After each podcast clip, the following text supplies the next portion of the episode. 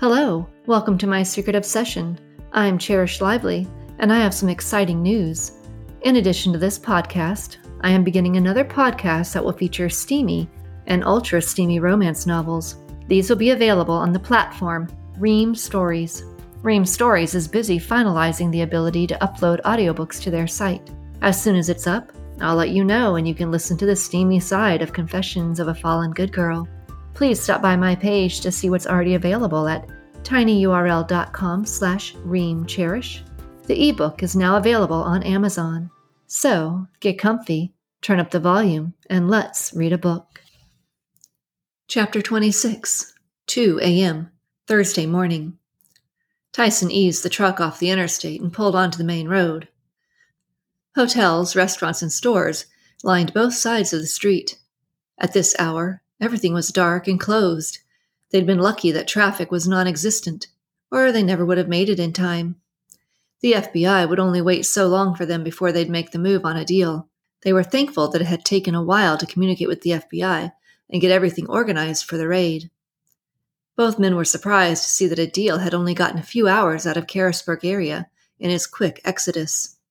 But as Tyson and Ryan drove, it became obvious why Adeel didn't get further away from D.C. before stopping for the night.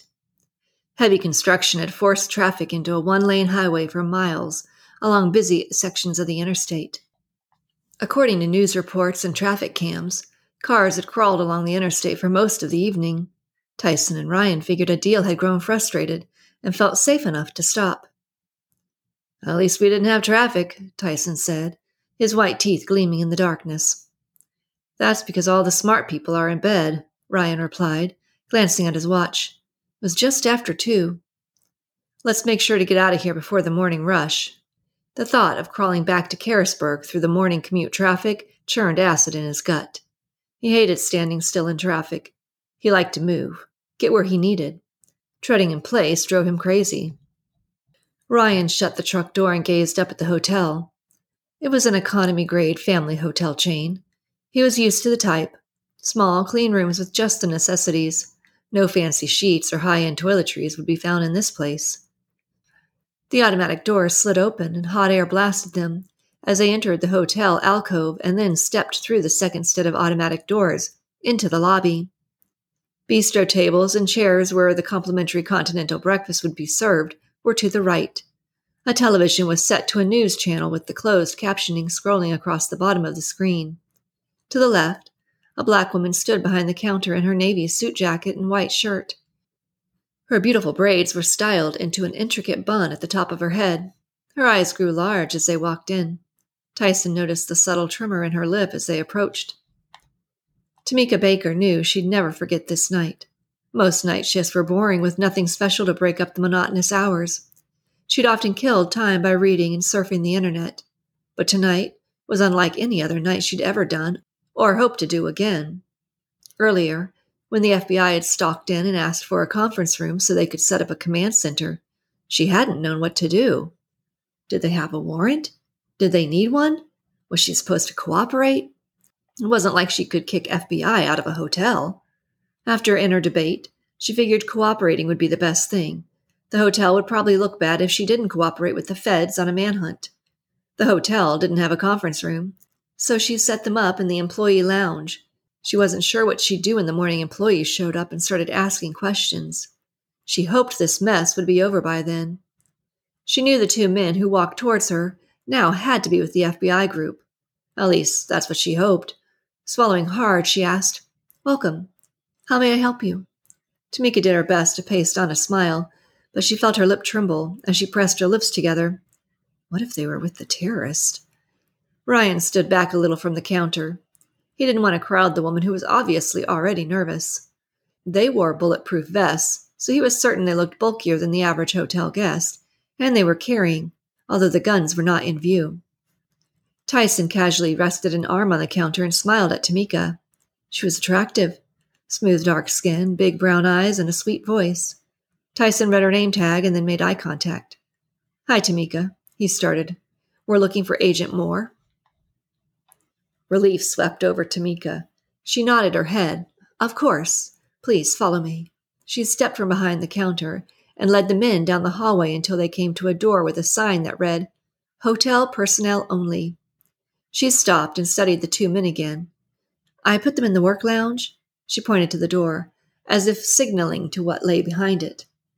Pulling open the door, she led them down a shorter hallway until they came to a door with a sign that was labeled Lounge. Tamika wasn't sure if she should knock on the door or just go in. Typically, she'd just enter, but she didn't want to see anything she wasn't supposed to see or get shot for barging into a room full of commando types. Giving a nervous smile, she rapped on the door and waited. Folding her hands in front of her, she pasted on her smile and glanced between Ryan and Tyson as she waited for the door to open. Tyson felt bad for the woman. He'd pegged her in her early twenties, probably just out of college. She clearly wanted to do the right thing, but had never been prepped for dealing with FBI agents commandeering a hotel. Agent Moore stepped to the door when he heard the knock. One layer of stress that froze the muscles in his shoulder blades melted away. Now that he had everything prepped and the plan was in place, he wanted to move. At least he hadn't had to wait too long for the security team to show up. He opened the door to see a nervous Tamika and the two men from Savage Security. Tamika moved to the side and extended her hand towards Tyson and Ryan. These men would like to see you, she said politely. She was doing her best to be professional, but her nerves had her stomach in knots. Agent Moore cleared his throat and said to Tamika, Thank you. His voice was gruff and scratchy from the years he'd spent smoking a pack a day. Then, facing Tyson and Ryan, he added, Glad you're here. Come in. The men joined him in the room, and with a nod to Tamika, Agent Moore shut the door. He'd already known what the two Savage security agents would look like since he'd seen their pictures, along with a summary of their skills and an email. I'm Agent Moore. Happy to be working with you on this. The happy part was a gross exaggeration of his feelings concerning their assistance, but he knew what to say to make things go more easily. Tyson extended his hand to Agent Moore. He'd peg him at mid fifties, for the most part physically fit, but the beginning of a pudge was claiming residence right around his belt. The stench of cigarette smoke wafted from him. Tyson Smith and my partner, Ryan Marks. The men exchanged handshakes. Agent Moore's deep voice rasped. I hear you men have a personal connection to this. That was the only reason they'd waited for them before going in. They'd been set for a few minutes, but he knew they would arrive soon. He would want to witness the downfall of his cell if it was going after him. Of course, that would also mean that they probably shouldn't be involved, but the men from Savage Security apparently knew the right people. Yes, Ryan said as he studied the people in the room. There was a lone woman in the group. Everyone was dressed in fatigues, complete with gloves, knee pads, and utility boots. Their bulletproof vests identified them as FBI, and they also carried extra ammunition. Each agent wore a helmet and held an MP5. They looked ready for battle. It was probably overkill, but then again, one could never have too much ammo or too many weapons. The agent stared back at Ryan and Tyson. Ryan gave a polite head nod in greeting. We want to see justice, and we have a few questions we'd like to ask the couple before you process them. Agent Moore moved his lips in a way that made his mustache appear to do the wave. Nothing physical, he said, he didn't want this operation going to hell and everything they learned from it poisoned by illegal acts. He tended to believe the rumors that people working off the books occasionally crossed the lines by confusing black and white for gray. Of course not, Tyson replied. We just want to talk to them. Agent Moore nodded and crossed his arms over his broad chest. My people will be present at that talk. Tyson's head bobbed up and down. Wouldn't want it any other way, he smoothed out. He was pretty laid back, so he'd perfected the way of spreading the chill to neutralize issues before they became problems. Just tell us the plan, and we're good to go. He was pretty laid back, so he'd perfected the way of spreading the chill that neutralized issues before they became problems. Just tell us the plan, and we're good to go. Agent Moore motioned to the table in the middle of the room. They made their way over to it. A schematic of the hotel floor plan was spread out on the table. Agent Moore tapped a beefy finger on the schematic. We've marked the rooms with customers.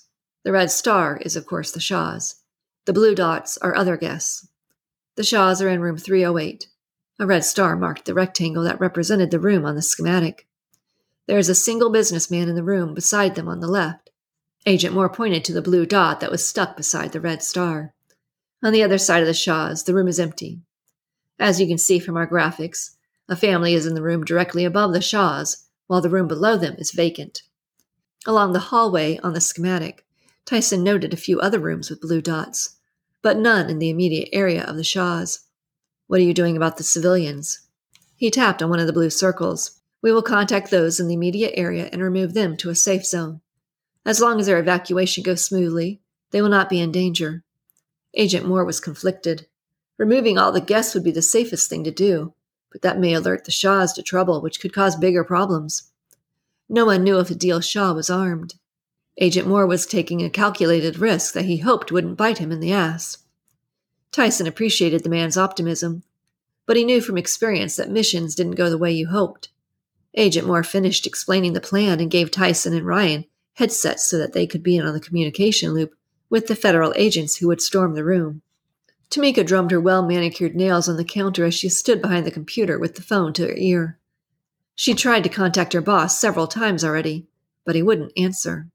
She'd left messages, but he hadn't returned her calls. Biting her bottom lip, she dialed his number again. It went to voicemail. After leaving another brief message, she mumbled, Damn, and hung up. He must have turned off his ringer. When this was all over, at least she wouldn't be accused of not trying to contact a higher up. But the only numbers she had found for her higher ups were work numbers, which didn't do her any good in the middle of the night. Tamika startled when Agent Moore stepped up to the counter. His bulky body and macho persona intimidated her. He reminded her of an aged cowboy or sheriff from a western. He looked like the kind of man to shoot a rattler, skin it for a belt, and chomp away at the meat without a moment's notice. So, for her comfort, she forced herself to think of him as a grandpa rocking on the porch instead of a dangerous man. Yes, she said, staring at him. How can I help you? She tried not to stare at his graying mustache, but it was distracting the way it twitched with every movement of his lips. Agent Moore wanted to allay her fears, but he didn't like that she was calling people. The last thing he needed was for a television news truck to set up in the hotel parking lot. Who are you calling? He knew he sounded gruff, but sometimes he had to lay down the law. Tamika didn't like the accusation in his scratchy voice, or the way his bushy eyebrows rose as he spoke to her. My boss. I didn't mention you or your men. I only said that I needed him to call because of a work emergency. Agent Moore narrowed his eyes. You do understand that we can't have this hit the news channels before we have the suspects in custody. People could get hurt. Of course, she said, straightening her spine. Did the man think she was an idiot? The last thing she wanted was a news truck filling the parking lot and recording her potential demise. She knew she wasn't qualified to handle this situation. The hotel should probably have a lawyer present, or at least someone with more experience than her, but she couldn't get a hold of anyone. Believe it or not, I want this to be over even more than you. And I'd like to still be employed tomorrow, she added with spunk. Agent Moore scoffed. Yeah, you and me both. He couldn't wait for this to be over so he could take a nice long drag of a cigarette. The pack rubbed his chest like sandpaper as his movement shifted the pack in his shirt pocket. Let's make some phone calls. He slid a piece of paper across the counter towards Tamika. You can read from that. Tamika scanned the paper. Agent Moore had scripted a dialogue for her to use with the guests. Everything seemed straightforward. With a weak smile, she nodded her head and dialed the number for the room above the Shahs. Hello? A woman's groggy voice answered with a hint of worry. Calls in the middle of the night were never a good thing. Tamika perked up and said, Hello, Mrs. Chung. This is Tamika Baker from the front desk. I'm so sorry to disturb you, but there's been an incident. We need to move your family to another room. Mrs. Chung glanced at the clock and interrupted. You do know it's the middle of the night, right? We don't want to move. My kids are asleep. I understand, Tamika said, and returned to the script. There are FBI agents in the hallway right now. They will knock on your door and assist you and your family to a better room. If you could do this as quickly and quietly as possible, we'd appreciate it. Please feel free to return to a bed in the new room. As if anyone would go back to sleep after being shuffled around the hotel by FBI agents. FBI agents? Mrs. Chung asked, sitting up in bed and tapping her husband on the shoulder. Tamika could hear her telling her husband to get up. Agent Moore hit the comms button and gave the two man team at the Chung's door the signal to knock. The light knock had Grace Chung's head snapping to the door. Putting the phone back on the receiver, she got out of bed and made her way to the door.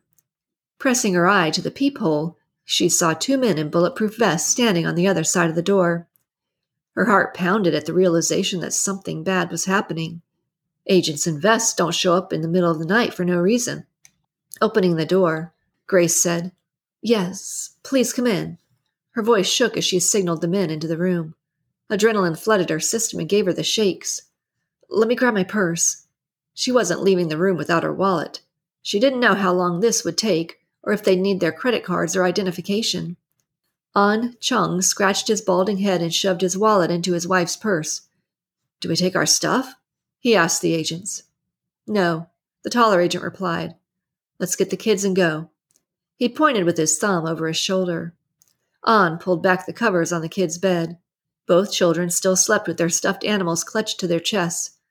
Grace, you get June. I'll get Len, he stated, his voice full of concern. An slipped his hands under the boy's arms and pulled him close to his chest. The boy's legs dangled awkwardly, so he adjusted his hold to ease the carrying of the kindergartner.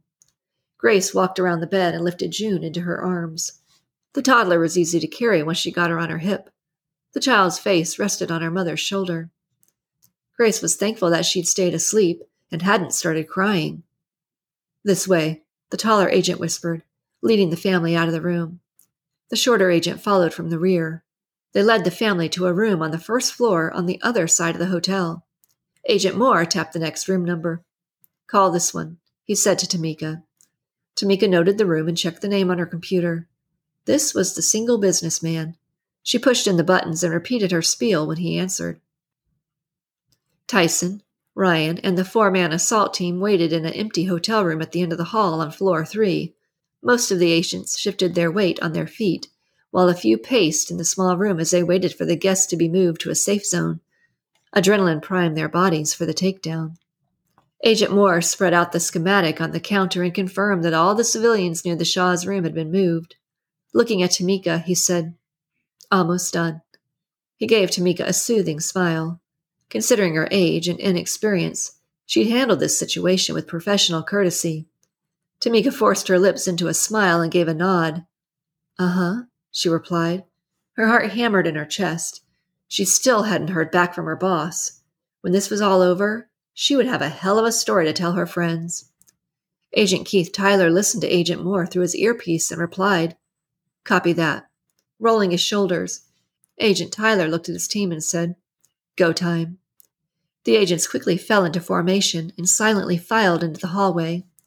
Agent Tyler led his team down the hallway towards the Shah's room.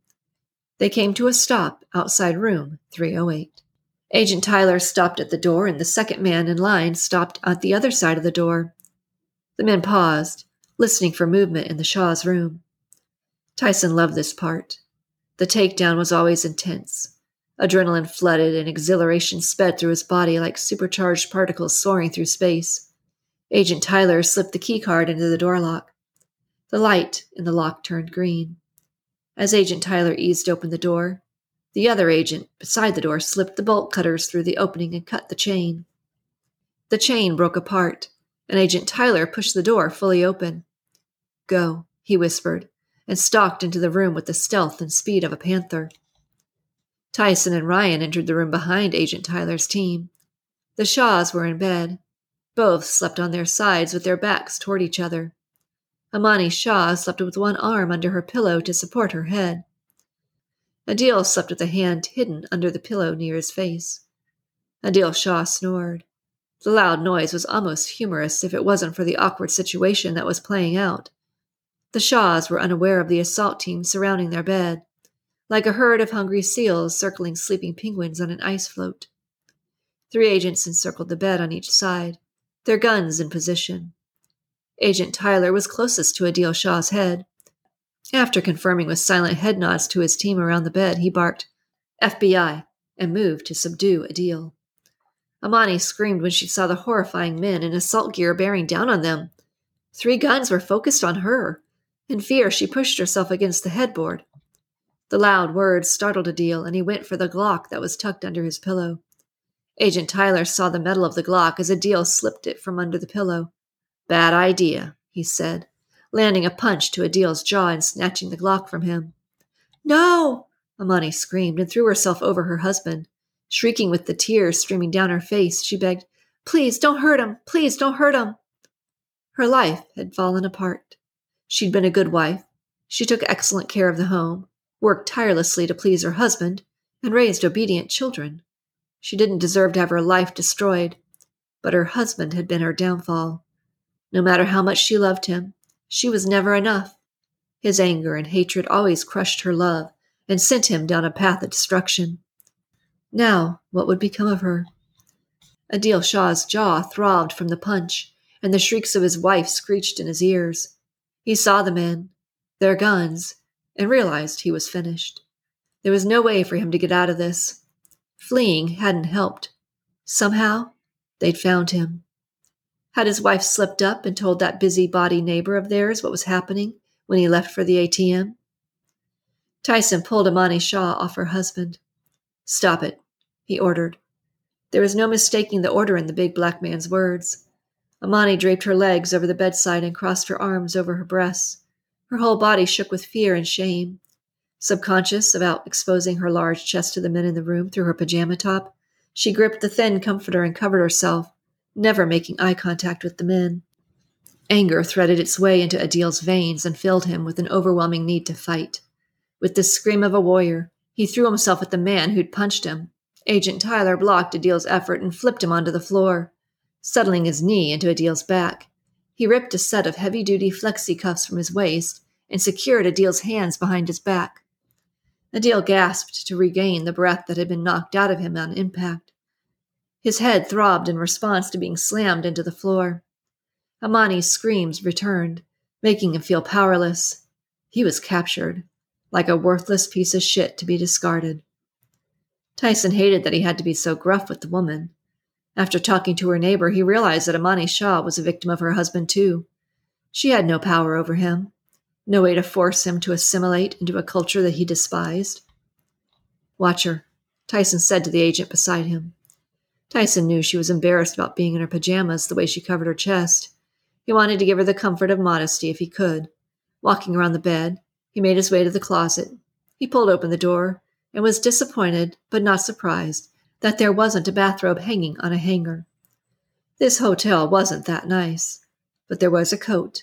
Pulling the woman's coat off the hanger, he carried it to her. Amani kept her eyes on the carpet. She heard the men talking with Adeel and hated the panic in his voice as he replied. She couldn't bear to look over her shoulder at him and see him like this. She'd known he was involved in bad stuff, but 24 hours ago, she'd never expect the FBI to arrest her husband, let alone track them down through the middle of the night. Suddenly, her coat appeared in front of her, blocking her view of the floor. Here, put this on, Tyson said, holding out her coat towards her giving her some dignity could go a long way towards gaining her trust and cooperation. Then, pointing to a chair beside the little table by the window, Tyson said, Sit there. Raising her head, Amani's caramel eyes, now red from tears, took in the black man's face. For as big as he was, there was a kindness in his eyes that eased some of her fear. She'd met violent men before, and they'd seldom shown any kindness at all. She reached out and took the coat, slipping her hands through the arms and pulling it close around her. Thank you, she mumbled and sniffled. Ryan pulled Adeel to standing. With one hand wrapped around his arm, Ryan said, We have some questions for you. He guided Adeel across the room to sit at the table with Amani. Adeel plopped into the chair. You can't do this, he seethed. Spittle flew from his mouth and landed on his scraggly beard. He moved his jaw around, working through the discomfort. That's where you're wrong, Ryan said. He stood with his arms crossed over his broad chest. Surely you knew the consequences for your actions before you got involved with the dangerous people that you've been calling friends. Adeel stared with hatred at the Americans surrounding him. They thought they were powerful, that they could squash the network of cells that was popping up in the States, but that would be impossible. There were more like him. Even if they got rid of him, another would take his place. I want a lawyer, Adeel said. The agents chuckled, their shoulders rising and falling with the action. Ice encircled Adeel's heart. I want a lawyer, he screamed. The sole female agent in the assault team took her place beside Amani. Agent Kara Copeland had conflicting emotions battling inside her. The woman before her was a pathetic mess. Tears trailed down fleshy cheeks. Red, swollen eyes looked at her with hope, and a heaving chest betrayed her fear as she struggled to stop her tears. Agent Copeland knew there was nothing she could do to help the woman. She'd been unlucky enough to marry a man who wanted to hurt people, and since she hadn't left him, she ended up being one of the people that he hurt. Agent Copeland cleared her throat. Mrs. Shah, you will come with us. Amani stared at the woman dressed for what seemed like war. Had she and her husband truly needed such a response? Did a middle aged couple really scare the Americans so badly that this assault team had been warranted? How bad was her husband? Amani nodded in agreement. She wouldn't fight them. It would do her no good and could end up hurting her chances for a deal. At this moment, she realized that she needed to do what was best for her children. She wouldn't defend Adeel's behavior just to see herself end up in prison. She could end up locked away from her children and the grandchildren that she prayed would arrive one day. Amani stood, clutching her coat closed, and glanced at her husband as she left him to deal with the fallout of his choices. He'd controlled her past. She wouldn't let him destroy her future. Adeel saw the hurt in Amani's eyes. He hadn't wanted to hurt her. He'd convinced himself that they were invincible, that they wouldn't get caught. But he'd been wrong. The four agents left in the room tossed their helmets onto the bed. Two of the men started to dig through Adeel's things. A tall redhead stood by the chair his wife had just exited. As Adeel sat at the foot of the bed, he stared at the two men hovering around him. He realized that he'd recognized them from Savage Security. He scoffed at his ignorant gratitude for getting to work with Hazim on the revenge plot against the Americans for the attack in Afghanistan. The black man was Tyson Smith, and the white man with the red hair was Ryan Marks. Ryan rolled his shoulders, crossed his arms, and took his time critiquing Adeel Shah. The middle aged man's dark hair was sprinkled with more salt than pepper, and the beard was a mess. Ryan didn't know why some men thought those scraggly long beards looked good. To him, all he saw was a man too lazy to do the basics of human grooming. And Adeel's dark brown eyes were lightened by the dark bags that drooped from his eyes.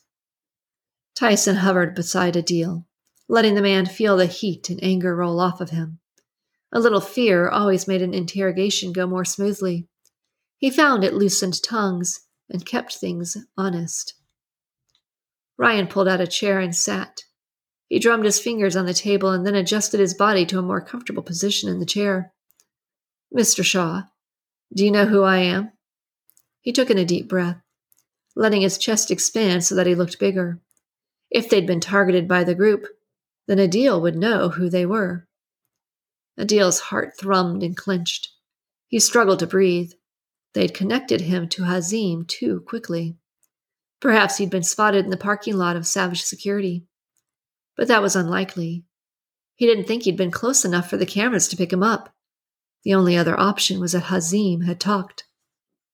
Ryan saw the fear in Adeel's eyes as he speechlessly stared at him.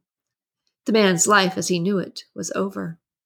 Adeel swallowed hard, the action popping his eardrums. As he opened and closed his mouth, his beard tickled his exposed skin at the top of his t shirt. You work for Savage Security, he mumbled, glancing to the side.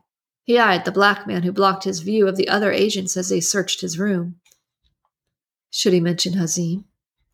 What if by some miracle they didn't have him? What if someone else had talked? Ryan tilted his head up in appreciation and confirmation of Adeel's statement. I think you know more than that. I think you know our names. Adeel narrowed his eyes in anger at the redhead. You're Ryan Marks. Turning his head, his gaze cut to the black man beside him. You're Tyson Smith. Ryan's lips curved up at the edges to form a small smile. Now that we've exchanged niceties, why don't you give us some more names? Adeel's stomach churned. He didn't trust these men. He'd read their dossiers. They'd do anything to save the lives of their people. Adeel felt the acid ascend his throat. He threw himself forward and emptied his stomach on the carpet at their feet.